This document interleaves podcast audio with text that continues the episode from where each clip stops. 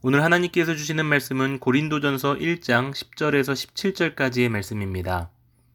어제 말씀드렸던 바와 같이 고린도 교회의 성도들은 사도 바울의 3차 전도 여행의 과정에서 처음으로 복음을 받아들였습니다.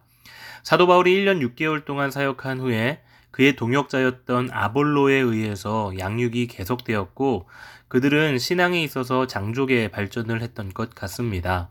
자, 그런데 그러한 고린도 교회 성도들에게 한 가지 문제가 발생합니다. 잘 성장하던 교회가 갑자기 삐그덕거리기 시작한 것입니다. 그 문제가 무엇이었는가? 바로 분열입니다. 공동체가 분열의 조짐을 보이기 시작한 것이죠. 그런데 그 분열의 이유가 무엇이었는지 오늘 바울의 편지에서 우리는 확인해 볼 수 있습니다. 분열의 이유는 공동체 안에서의 당파가 나뉘어져서 서로가 힘겨루기를 하고 있었던 것입니다. 그 구절이 12절에 나오는데요. 바울은 고린도 교회 성도들이 각자 자기 자신을 바울파, 아볼로파, 게바파, 그리스도파에 속한 자라고 말하며 서로 비교하고 판단하며 분열되고 있다라고 말합니다. 어떤 사람은 열정적인 선교사로서의 바울과 같은 탁월한 리더십에 또 어떤 사람은 차분한 성경 강해자인 아볼로의 탁월한 언변에 어떤 사람은 예수님의 수제자인 게바 즉 베드로의 권위에 또 어떤 사람은 예수 그리스도의 메시아적인 구원의 은혜와 감격에 각자 자신이 생각하는 리더에 대한 그림을 그리고 그러한 가르침 속에서 신앙생활을 하고 있었던 것입니다. 이것이 나쁜 것이라고 생각하지는 않습니다. 다만 우리가 알아야 하는 것은 이러한 각자의 신앙적 색깔이 아름다운 예수님의 얼굴을 그리기보다는 자신의 개성을 내세우기 위해 서로를 비난하고 비판하는 방향으로 흘러간다라는 것입니다. 그리고 결국 그들은 서로 나뉘어지게 된 것이죠. 그래서 바울이 13절에서 그들에게 책망하며 도전하는 것입니다. 그리스도께서 어찌 나뉘었느냐? 바울이 너희를 위하여 십자가에 못 박혔으며 바울의 이름으로 너희가 세례를 받았느냐? 그리스도의 몸된 공동체인 교회가 서로 나뉘는 것은 곧 예수님께서 나뉘시는 것과 같습니다. 예수님이 십자가에서 찢기신 이유는 찢어지고 분열된 민족과 세상을 그리스도 안에서 하나 되게 하려 하심이었습니다. 에베소서 2장 14절에 그는 우리의 화평이신지라 둘로 하나를 만드사 원수된 것 곧 중간에 막힌 담을 자기 육체로 허셨다라고 기록합니다. 그런데 교회가 각자의 취향과 입맛에 따라 신앙생활을 하므로 결국은 예수님께서 하나 되게 하신 것을 다시 갈라놓게 되어가고 있는 것입니다.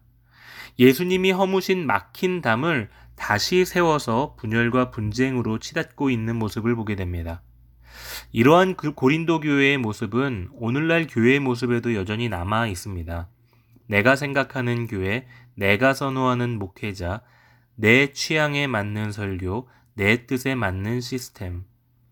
결국은 내가 중심이 되어가고 있는 이러한 신앙은 나를 충족시켜줄지는 모르지만 결국 우리를 갈라지게 만드는 요인이 된다는 것은 말씀을 통해서 분명하게 보여주는 진리입니다.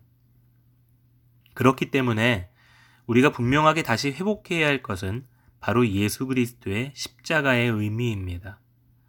둘을 하나 되게 하신 것이 십자가의 능력이며 막힌 담을 허무는 것이 십자가의 결과입니다. 그래서 이 십자가의 능력을 다시 회복하는 길, 그것은 바로 나 중심의 신앙생활에서 빨리 벗어나는 것입니다. 바울만이 정답이 아닙니다. 베드로도 정답이 아닙니다. 아볼로도 정답이 아닙니다. 예수님만이 정답입니다. 내가 아닌 예수님 중심으로 살아야 합니다.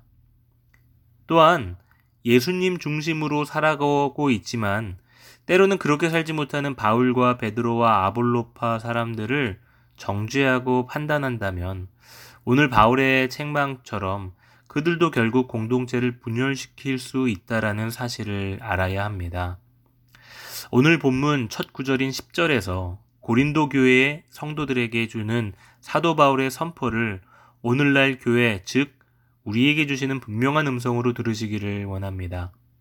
형제들아, 내가 우리 주 예수 그리스도의 이름으로 너희를 권하노니 모두가 같은 말을 하고 너희 가운데 분쟁이 없이 같은 마음과 같은 뜻으로 온전히 합하라.